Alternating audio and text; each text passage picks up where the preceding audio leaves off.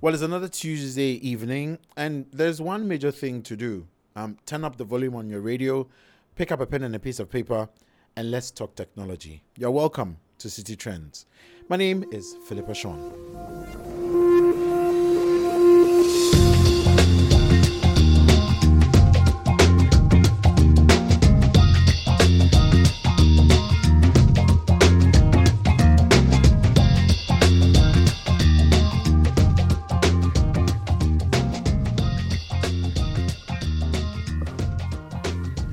It's another Tuesday evening, and as we do typically, we do have some pertinent conversations around the world of tech and around the digital space.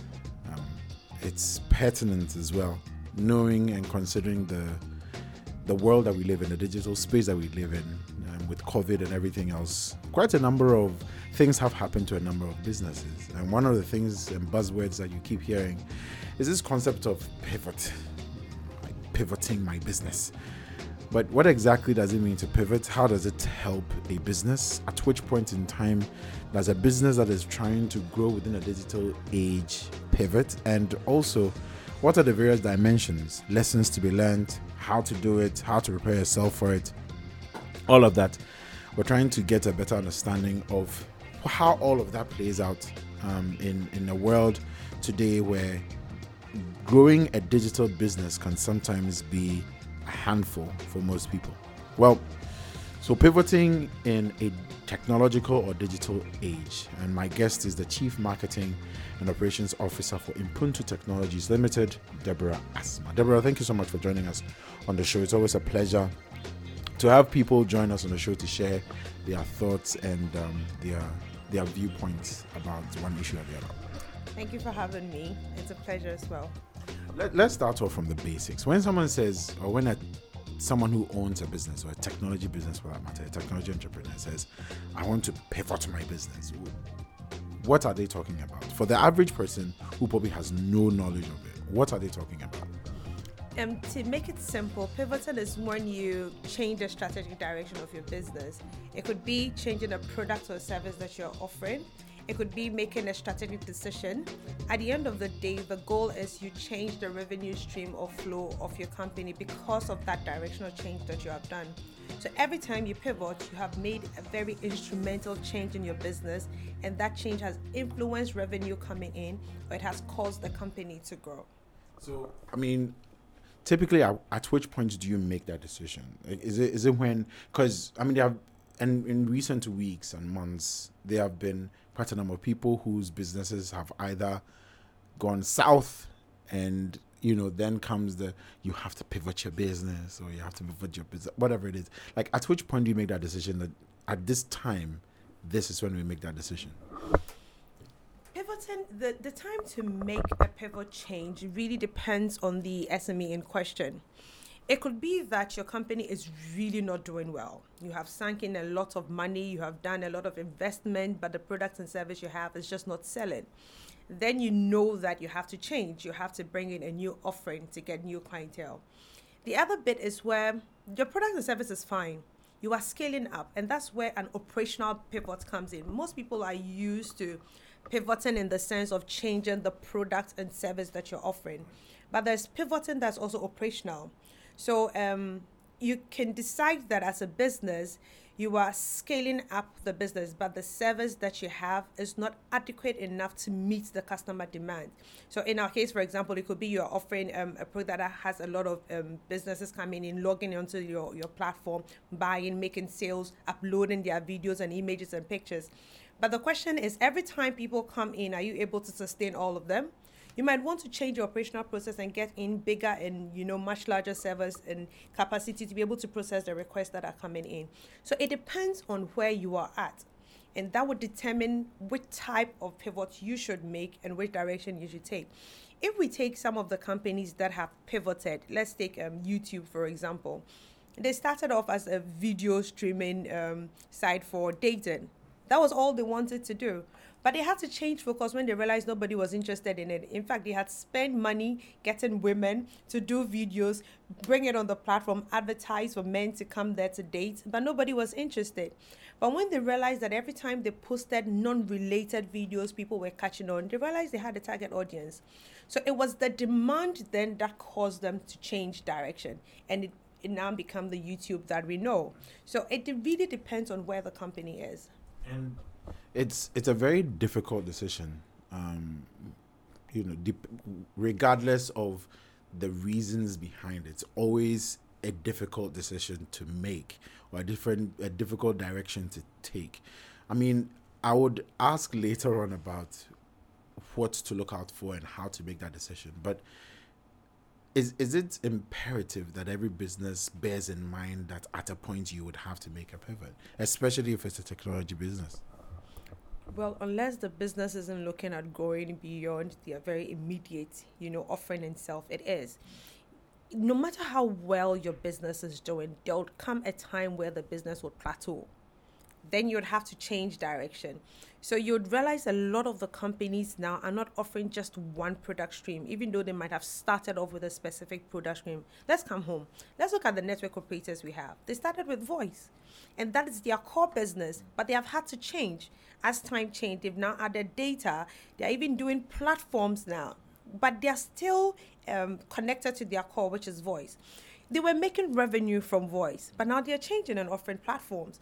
So every business, no matter how you started, especially in the tech age where everything changes so rapidly, you would have to pivot at some point. You would have to make certain um, strategic decisions that changes the focus of your company or directs your company to meet new um, audiences and even rake in more from the customers that you currently have. So yeah, you have to you have to have it in mind.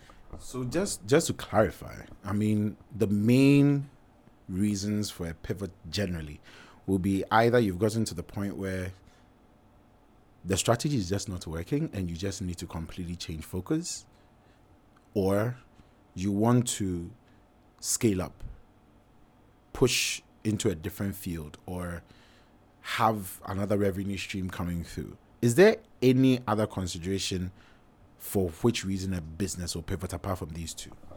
Pivoting is really for growth. Beyond that, there is no other reason. Either than that, you can just maintain the status quo, be comfortable. Probably somebody else would come in and push you out of business, but until then, you're comfortable. If you take Twitter, for example, they were it was Odyssey. Is it Odyssey or Odeo? I think it's Odeo. They were called Odeo. It was a podcasting platform. They were fine. But they realized when Apple decided to go into podcasting that look, there is no way we can compete with Apple. So they had to change. Then became this um, a platform for um, texting and characters, right? 140 characters. So um, sometimes you pivot just because of competition. You might be doing really good, but you see competition coming and you realize that look, your opportunity cost and all those other things are just not enough to compete and you would have to then take a decision to change. It doesn't mean at that time you were not doing well. So you need to be sensitive to your environment. You need to know where things are moving and then you change towards it. Um, a typical example would be in our environment. Everything is fine but because we know that outside the service we are offering, we want to do big data and AI, we needed to pivot. So we are using tools like Grafana and all that to be able to visualize data and give this to our clients. So you, you just cannot sit still, especially in the tech area. You cannot sit still. You need to plan for it. So let's say you've gotten to that point where a pivot is necessary. Um, what would you say would be some of the guiding principles for, you know, for whatever reason it is that you need to make that pivot, what would you say would be some of the guiding principles that you need to take note of when you are making that decision to pivot in whichever direction you want to go You, it's for every business, whichever the decision is, you don't start off with the product without having a customer or an audience you are targeting that product to. So you need to be aware of the new audiences you're going to be targeting. Even if it's the same audiences, you need to be aware of the problem that they have that you're going to solve. You also need to test the field a little. Don't just go all out and say, look, I'm changing direction, we hit the ground running, and you just cut off all the other things that is feeding you probably at that time. You need to test the field a bit. You know, probably have a conversation with some of your loyal customers, assuming it is the same um, core thing, but you're just adding some more to it have a conversation with them. It might be an existing application you have, but then you have them going to one particular feature of your multi application than going to the others. Mm. So you need to probably have a conversation, find out why you prefer this to that, and just test it a bit and have your feet on the ground to haul it in if it's not working. But you also need to prepare your base assuming your test works and now people are coming in for the service or the solution, have you built your capacity and your base enough to be able to support it? If it's say um, an e-commerce application you're having, you know people are going to call in, people have complaints, people have delivery complaints. Do you have a service center that would handle all these things? You cannot go into a strategic change without preparing for it working you know, sometimes we think we believe that it's going to work, but we have not prepared our base for it working. So people come calling in one, two, three, and you fail because you cannot serve them. So you need to also prepare your base. The other bit is your channel. What is going to be your distribution channel? Um, who are the people who are you're going to rely on to serve these um, consumers that you have identified? What happens if they bail out on you? Do you have a plan b a plan c even to a plan z? You need to have all these things written out.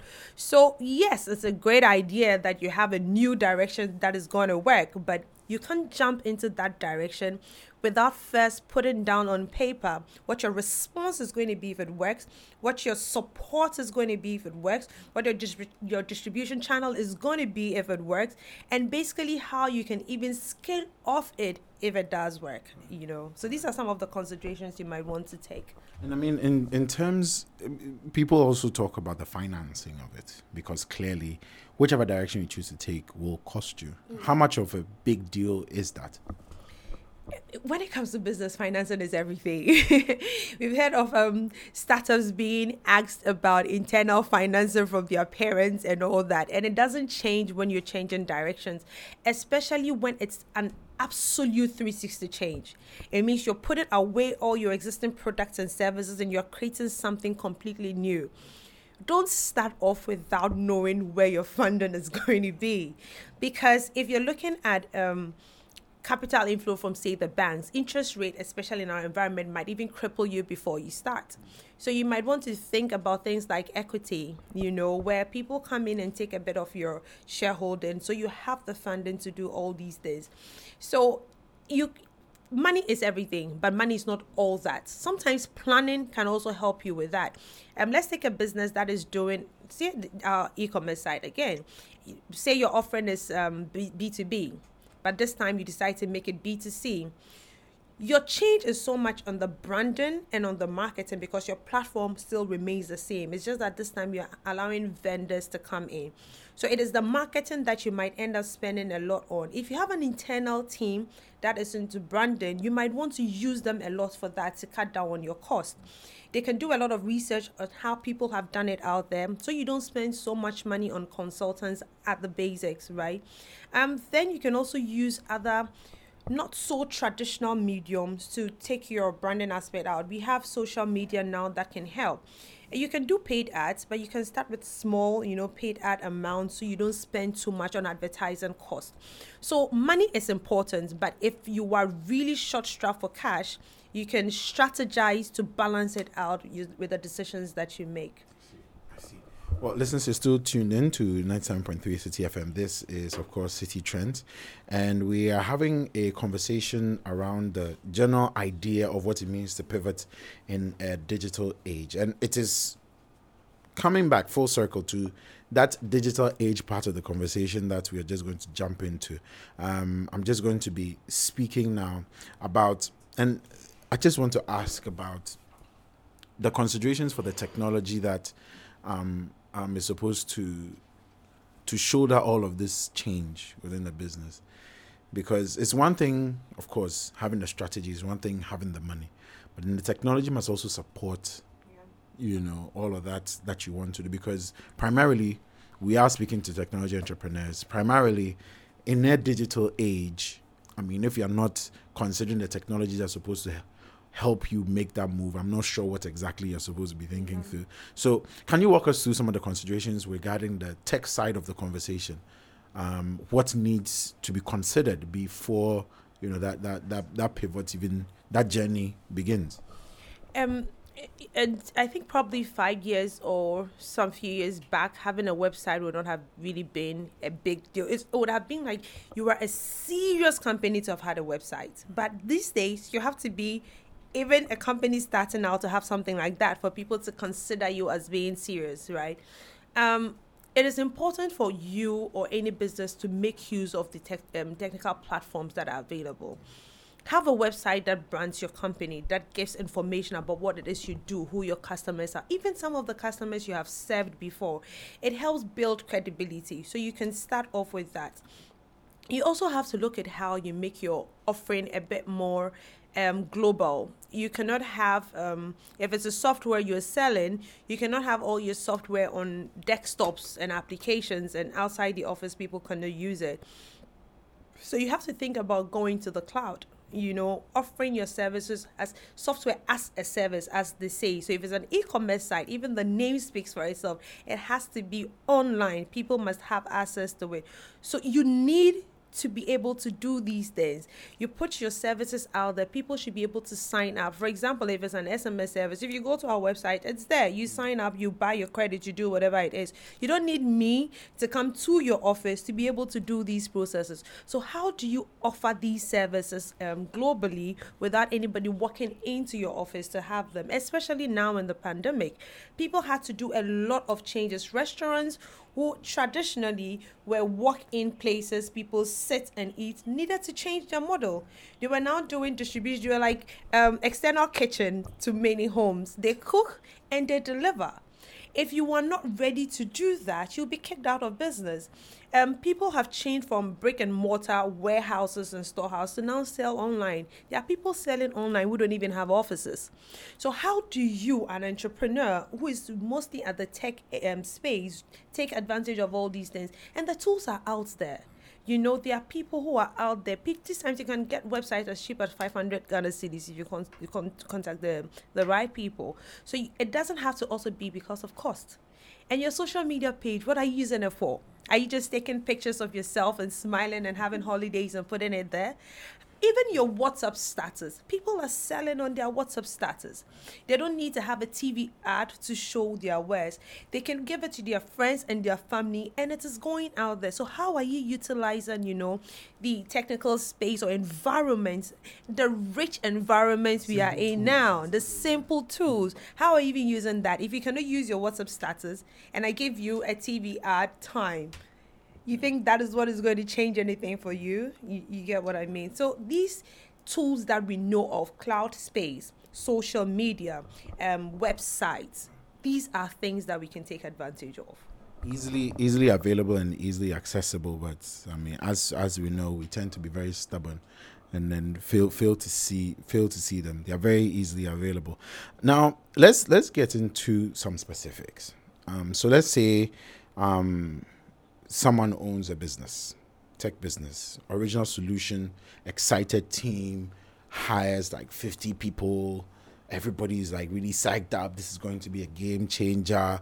The whole world is going to hear about us, blah, blah, blah. Then you get to that point where the original idea doesn't seem to be working anymore could be because of a number of things either because the initial research that went into you know the product design wasn't done properly whichever. But you've gotten to that point where the original idea for which the solution was even brought up in the first place is lost. How does a tech entrepreneur work themselves out of a situation like that? Um you know with even experience from having been in the business for a while sometimes when the thing is not working at all, there's always something that somebody liked, you know, that you can pivot on. It doesn't have to be all bad. And n- n- most companies did not start off with the best of ideas. So you don't need to shoot yourself in the foot because what you started off with isn't working. And if you take a lot of the companies we know, let's take Nintendo. Guys love Nintendo, mm. Super Mario, and all that comes with it. But Nintendo started off as a card playing company. You know, they, they were designing cards and giving it out. Later on, when they realized that card wasn't doing too well, because then Warner Bros. Was, had brought in animation and they realized they had an opportunity there, they started doing games you take off what you can when it's working, but when it's not working, don't sit down and sulk over it. If you were offering a certain solution and people liked a certain aspect of your solution, probably it's time to sit down and go back to the drawing board and ask yourself, what is it about this solution that people liked? What exactly this part? What is it about it? I think it was the same thing with Flickr. You know, even though Flickr was a platform that people could put videos and play games on, people were utilizing the picture part of Flickr more than they were utilizing the other side. Mm. So Flickr, as we know it now, evolved from the original idea to now allow people to put pictures on it because they realized that's all people wanted, you know. But sometimes as entrepreneurs, we are stubborn. We think that okay, this is what I want to do, and by all means, people must buy into this. But the people are telling you that no, this is this part of it that I want. How you have to be malleable, you have to be flexible. So my advice would be don't sulk, don't sit and waste time. Go back to the drawing board with your team. Have a brainstorming session. Let's find out why people like this little aspect of this. How do we scale it up? And how do we turn the business around to deliver on that? How much of it is often down to the fear of the unknown? I mean, like you said, you have a solution, but people like a particular part of the solution. How much of it is it from the, the tech entrepreneur side? Is it a fear of will it actually work? How, how much of it is can we boil down to that? Because you probably feel that, like you said, this is my solution, this is how it works, this is how I think people should use it. But then probably the fear of the unknown in terms of picking out one portion of it the fear of feeling that it might not work. How much of it do you would you would you say we can attribute to that? I think so far as you're an entrepreneur you've already dealt with the fear of unknown for starting in the first place. I believe the problem really is we think sometimes that people have not understood what we're selling mm. or we've not communicated it well enough so we see everything as an opportunity to communicate it differently not really the fear of the unknown you think that look you have this idea in your head and you believe that the idea will provide the solution people want if they're not buying it you think it's because you have probably not communicated it well or they haven't seen it. So you want to keep trying to get them to see what it is that you're seeing. And that's where the stubborn streak comes in. Hey, it's good because your stubborn streak is going to keep you with the business. But if it keeps you from listening, if it keeps you from seeing, you know, the holes in the wall, then there is a problem. Mm. Yeah. Mm. Mm. Well, let's move on to the next stage of the conversation, which is where the solution that you have needs to take a new direction. This time, it's not as if the solution has failed, but the solution is actually working. But you just feel, as an entrepreneur, once again, that a new direction is needed. How do you prep yourself for that? How do you position yourself for that? I think it, really goes to testing the field a little. Um, the best would be to um, if it's a solution, an existing solution, like you said, and you're just scaling up that solution a little, the best would be to test it out on a few of your loyal customers you know, because these people are loyal for a reason and they wouldn't just up and leave because something you tested out on them didn't work. Before you go into the market, where they tested out with them for free. Let them give you feedback on it and use that feedback to refine that which you have just done, you know, and that for me, I think is the best way you can go about it. You should also have an exit plan or an exit strategy if what you are looking to do is not going to work. You need to know how to get yourself out of it. You cannot just go out and start without knowing how you can stop it. So that would be the second. So the first, like I mentioned, is testing it on a few of your loyal clients, taking feedback and refining the, the process. The second is to have an exit strategy. If it doesn't work, how you get yourself out of it and go back. People people often say that's a defeatist sort of approach to it, though. No, that's a realistic approach to things. I mean, you cannot. My my partner always says that you cannot think about the good or not think of the bad. If you have a plan for how you're going to execute the strategy, if it works, um, that is uh, having your customer service base, uh, your delivery, your solution, all those things. You should have a plan of how you're going to get out if it doesn't work. You would bring the whole company to a standstill if you don't anticipate failure when you anticipate a possible fail, you can plan for it and mitigate the impact of that fail to the business. So I, I think that it's it's very unrealistic to go into business, especially when you're bringing change. People fear change. People respond to change differently. It might be good change, but they just don't want to grasp into. You should have a, um, a fail strategy. Yeah. So yeah, these are some of the things I would say. We we also have the situation where people people go with this mindset of fake it till you make it. You know, It's so. at the heart of it is fake. Yes, that's true. But people often start off these businesses, and we've seen quite a number of them. So many examples. You have an idea, you go pitch the idea. Um, you get a couple of investors coming on board. You know, you get an office in East Legon, flashy, whatever. Then you do get to that point where the rubber hits the road. You know, and the reality sets in. How, for people who probably are listening right now who are faking it till they make it,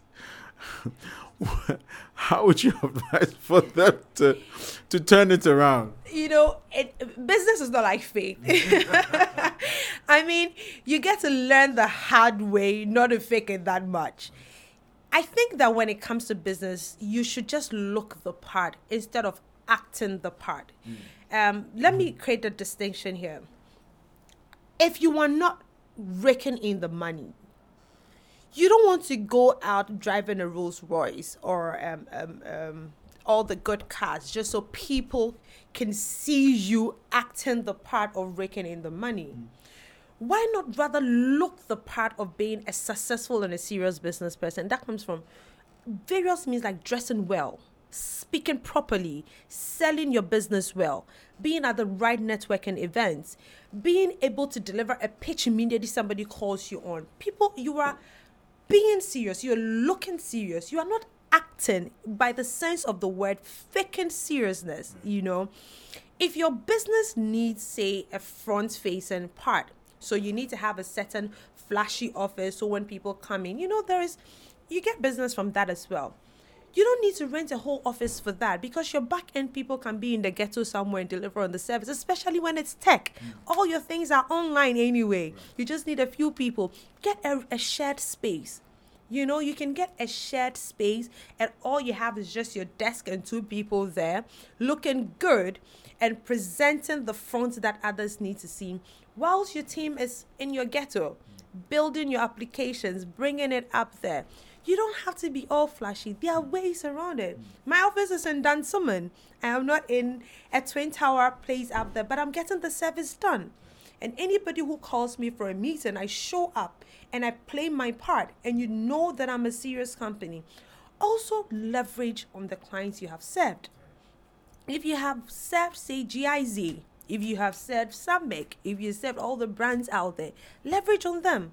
The next business person would say that, okay, if this customer trusted you enough to give you the business, I could also trust you enough to do that if you spend all your money on a flashy office space and you don't have a serious customer to boast with, how are you going to get the next customer? So I, I think it is true that in our parlance we say, yeah, they are nam. But enye nam do near the chinam. You, you use a skinny worm on, on the string to catch a big fish. So you don't need to go all flamboyant out there just to show that you're a serious company for you to get a good client. Those are those are very. Well, you're still tuning in to 97.3 City FM. You're still tuning into City Trends, and we are having a conversation about what it means to pivot in a digital age. Um, considerations, obviously, for the various aspects and the various manifestations of it, and um, it's it's very instructive. Um, very I like I like how very straight you are with the truth because sometimes we get to that point where people are very um, uh, economical with the truth as business people and often don't say it for what it is. And so um, that's big ups to you, Debbie. But let's just say with these two categories that we've talked about, all well and good. Someone is lucky enough. Business is going fantastic. You know, like there's very little to worry about. Solution is fine. You just feel within you as a business owner that a new direction is necessary. Sometimes it means coming up with a new solution that sort of piggybacks off the original idea. Sometimes it's a completely new product, but then coming from the same stable. I'm guessing there's also a manifestation of a pivot, really. So in in a case like that, in a case where a, a technology entrepreneur has come up with a solution, the solution is working, everything seems to be clicking, but then that inner entrepreneur in them, that's that feeling that doesn't make you sleep, just feels that something else, a new solution from what we have been able to successfully do is necessary. How how how do you condition yourself for that? Because I can imagine someone doing the lesson right now, starting off a business and then bearing in mind that I'm I'm hoping to succeed, you know, but sometimes you do succeed, but then it's really not enough. You just feel that the next stage is waiting. How how do you prepare yourself for that kind of pivot, that level of pivot? I think really, um, when you get there, there's there's really so much that you can do, because you wouldn't rest till you do that which you want to do anyway, and that's where the team support plays um, a major role here. Um, let me give you a typical example with our circumstance. We we were very successful in the SMS business, but as a business, that wasn't what we weren't satisfied with that. We wanted to provide platforms, and we were providing platforms, so to say, with the SMS because people come on the platform and use it. But the SMS is different. It became like um, it's just a value to other service, whatever it is you're doing. We wanted to do more. And even though the SMS was raking in money, we wanted to go in the area of AI. Now you are in an environment where everybody knows AI is a buzzword, like you would you would so fondly use. But when you go and you're selling the application, everyone is hesitant because they are not too sure they want to put their money where the mouth is. So you needed to be strategic about it. So we asked ourselves, how do we present the solution that we know would work?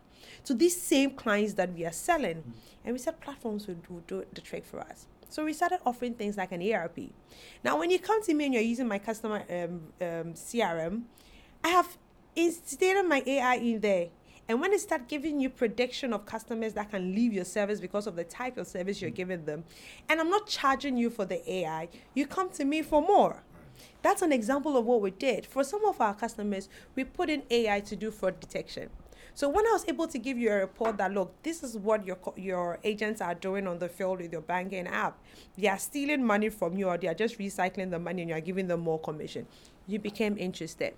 But how did it work? We got the team to rally behind it. We said, look, this service is bringing us money, but this is not where the company wants to stay. This is where the company wants to go this is the hesitation we are getting from our customers. How do you think we make it work? And you would be amazed at some of the brilliant ideas you get from your team members on how to take this next stage out there without killing your existing business. So I think team support is everything for an entrepreneur. You don't have to carry the burden alone. Share it with the team if it takes all night, give them food, let them stay in the conference room. Because sometimes, even as an entrepreneur, you get to an age where you can't think as smart or as fast as you used to. And the new people in the company will do that for you. Just let them know where you want to get to, let them help you with it, and you would be surprised at how it takes off. That's that's, that's very interesting. I mean, because there's always that that challenge, that feeling that because I started the business. I know best. I know best. I know where I'm You know how how have you probably from your experience as well tapping into that? How have you managed to to let go of of, of that sentiment? You know, because it's a very real sentiment. Yeah, you know that the, the fear that you might not be good enough, the fear that sometimes it's even the fear that nobody can carry it out as well as, as you. you. can. Mm You know, it's just like having a child. And even if you take your child to your mom, sometimes you think your mom is not handling the child the way you like the way you spunk the child, your mom is not doing that. But you it's not possible. It is the even Christ said you would do far bigger things than I have done. You know, so you have to learn to let go. Not let go completely where you are detached from the business. No, but give people the opportunity to innovate. Give people the opportunity to bring ideas to you. Because no matter how much you love the thing so far as you are just stuck in it you cannot see everything as well as others can see it. And people have great ideas. Let them bounce it off you. If it's not a good idea you've lost nothing you know? So you are not all there is and this is to my fellow entrepreneurs out there. And the world and your business doesn't revolve and end with you.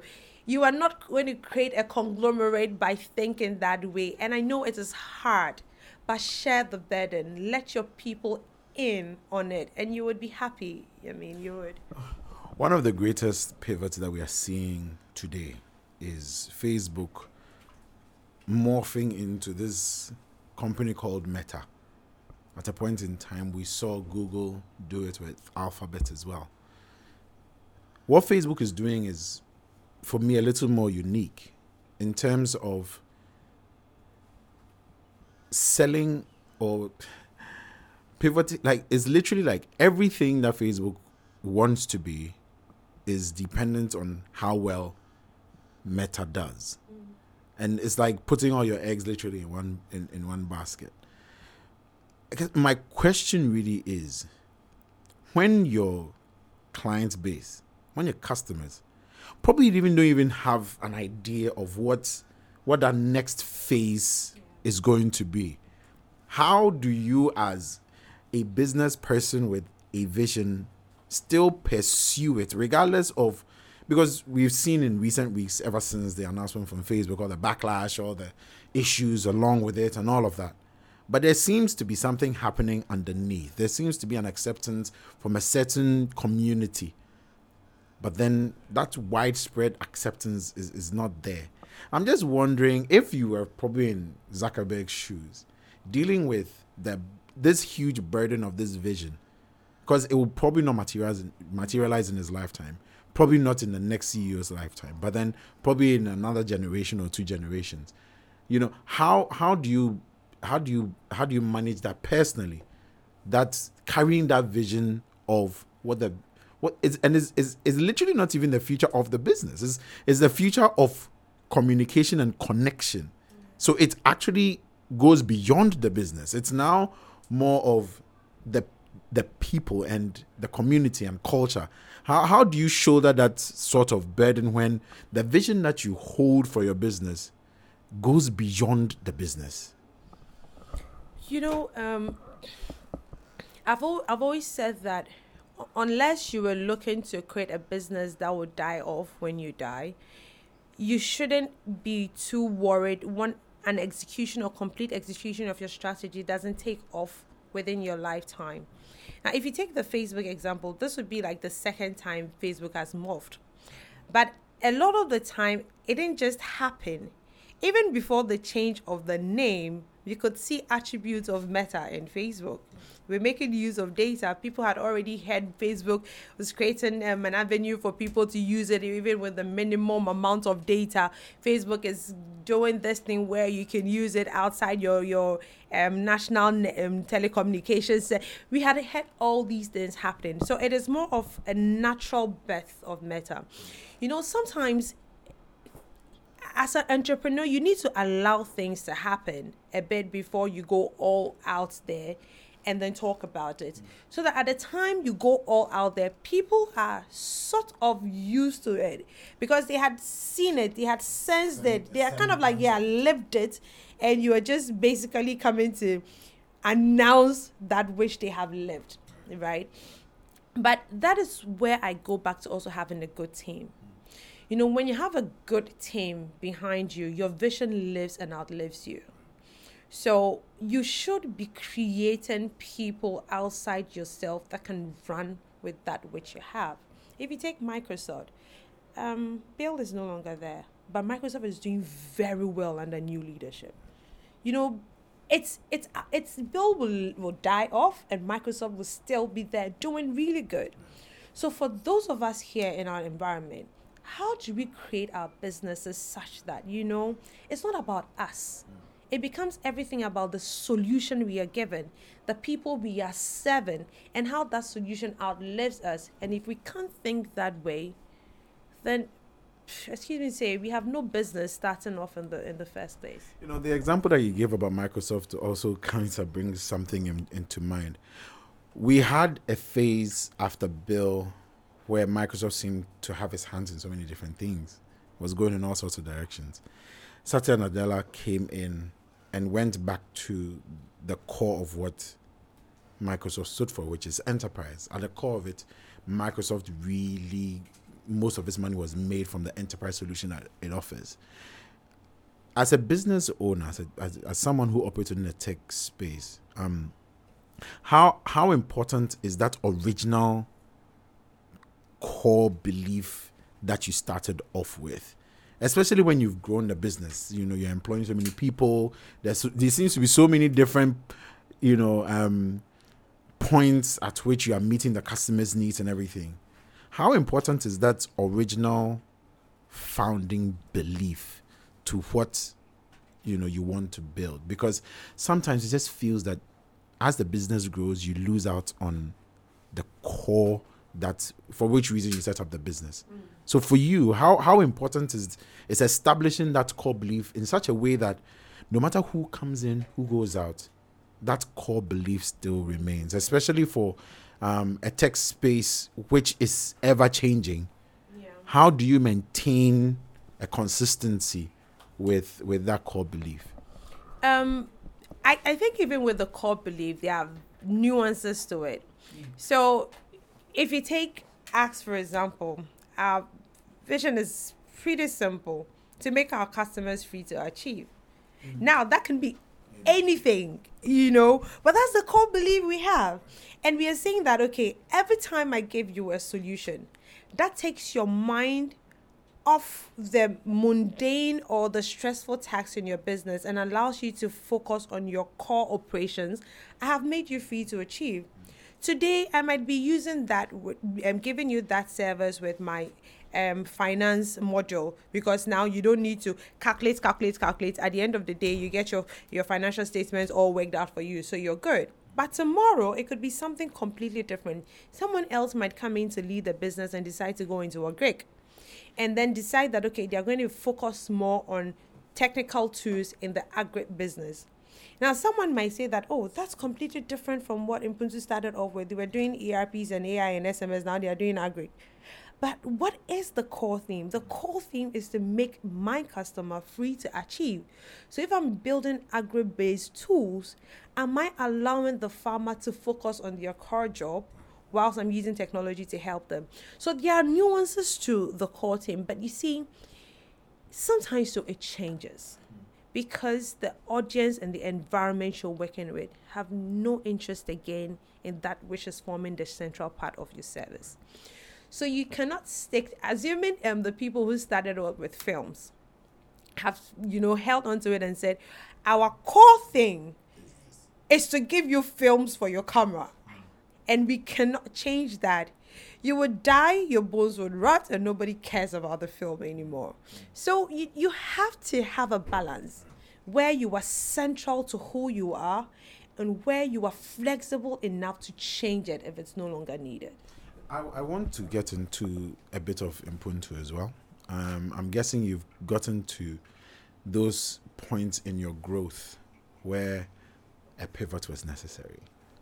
I want you to share with us, you know, some of those points, and also just some personal lessons as a business, um, how what you learned from from that experience. So a lot of what you've told us today, I'm guessing, is from learnings from that. But if you could just share with us, you know, some of the things that Impuntu has been through, and some of the pivots that you probably have made, some examples of, of that, that would, that would be great. we are your typical Ghana-based tech entrepreneur. Mm. And we've had the the pleasure of having to pivot in two main ways: the operational part, and from the product and service point of view. You know, when you start off as a tech company or any entrepreneur starts off anywhere, you, you're really not concerned about a lot of things. You're not concerned about having an operational structure. You're not concerned about having your finance office, your tax office, your legal. Nobody cares about that. You just want to sell and make money. At a point where the company was growing, we realized we couldn't do that anymore because you had clients coming in, but you did not have the operational base to support it. We were lucky enough to start off with a good gov- um, governance structure. So I said, hey, you need to rein yourself back in either spend a couple of months fixing your operational processes and setting up this thing, or you spend the rest of your years struggling for it. And me being a typical marketing person, I'm like, look, you're taking me off my clients. You want me to sit down and, you know, sort out operational things. But you get to learn that if you don't have a good foundation, everything you are building will just go down like it's in a sinking sand. So we needed to change. We needed to create a pipeline of process. If a customer is coming in, what is the process? If a customer is served their technical solution, what is the process for support? If the customer is not happy, what is the process of complaint resolution? And if the customer says, look, you people are not serious at all. I don't even want to work with you at all. Mm. What is even the process for saying bye bye in a way that the customer can come back to you mm. at a later stage? So operationally, we decided to stick with an operational process called RACI, which is responsible, accountable, consulted, informed. And that is what has worked for us.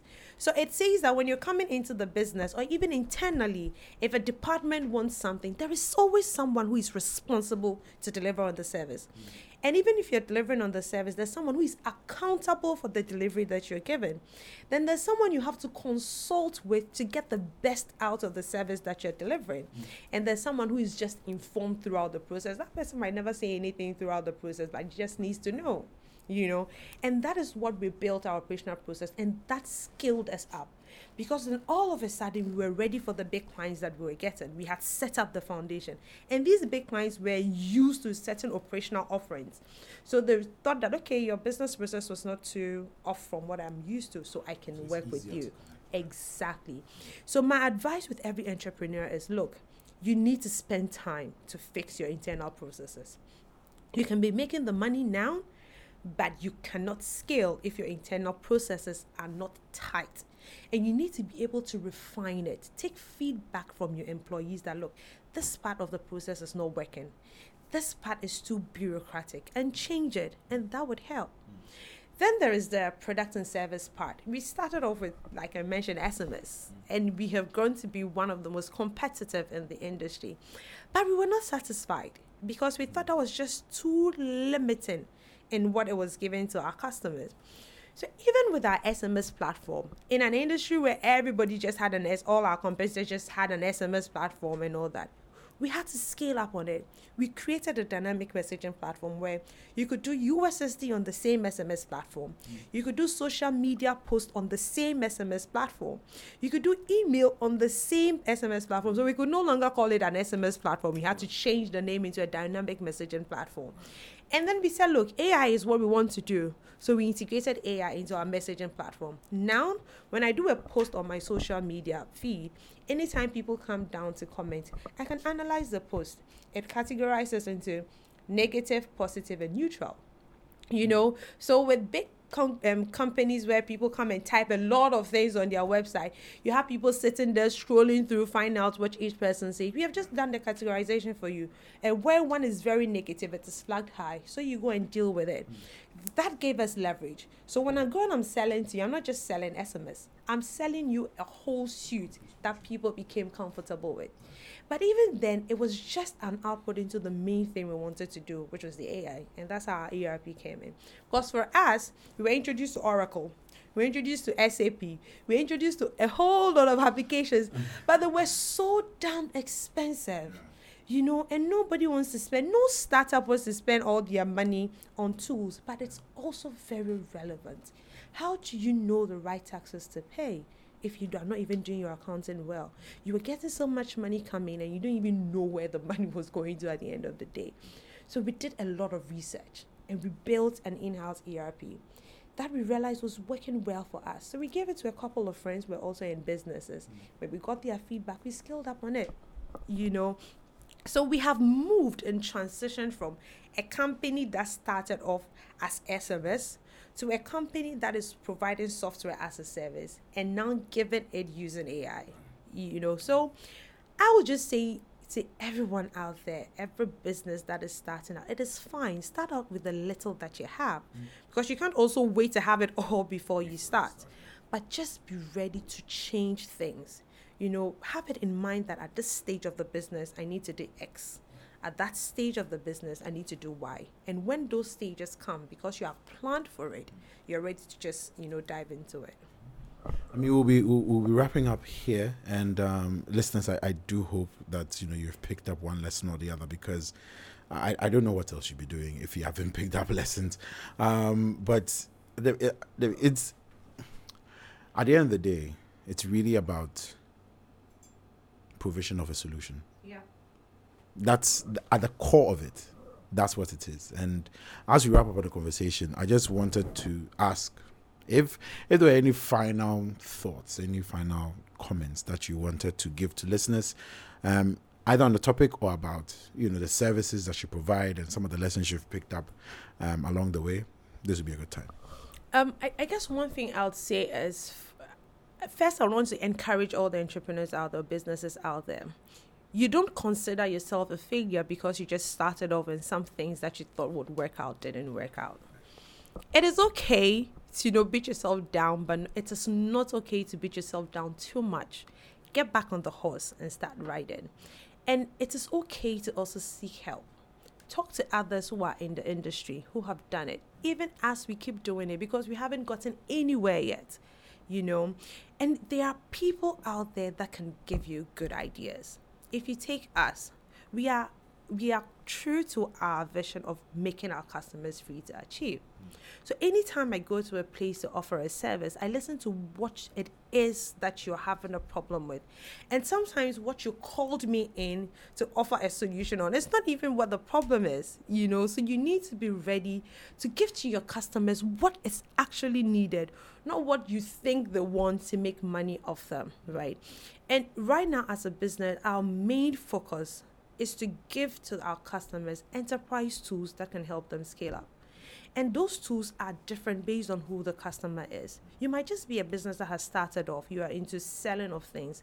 Get an inventory and sales software to record the inventory you're putting in, to record the sales that are going out, to let you know which of your products people are buying and the ones that you're losing a, a market on, so you can change tactics quickly.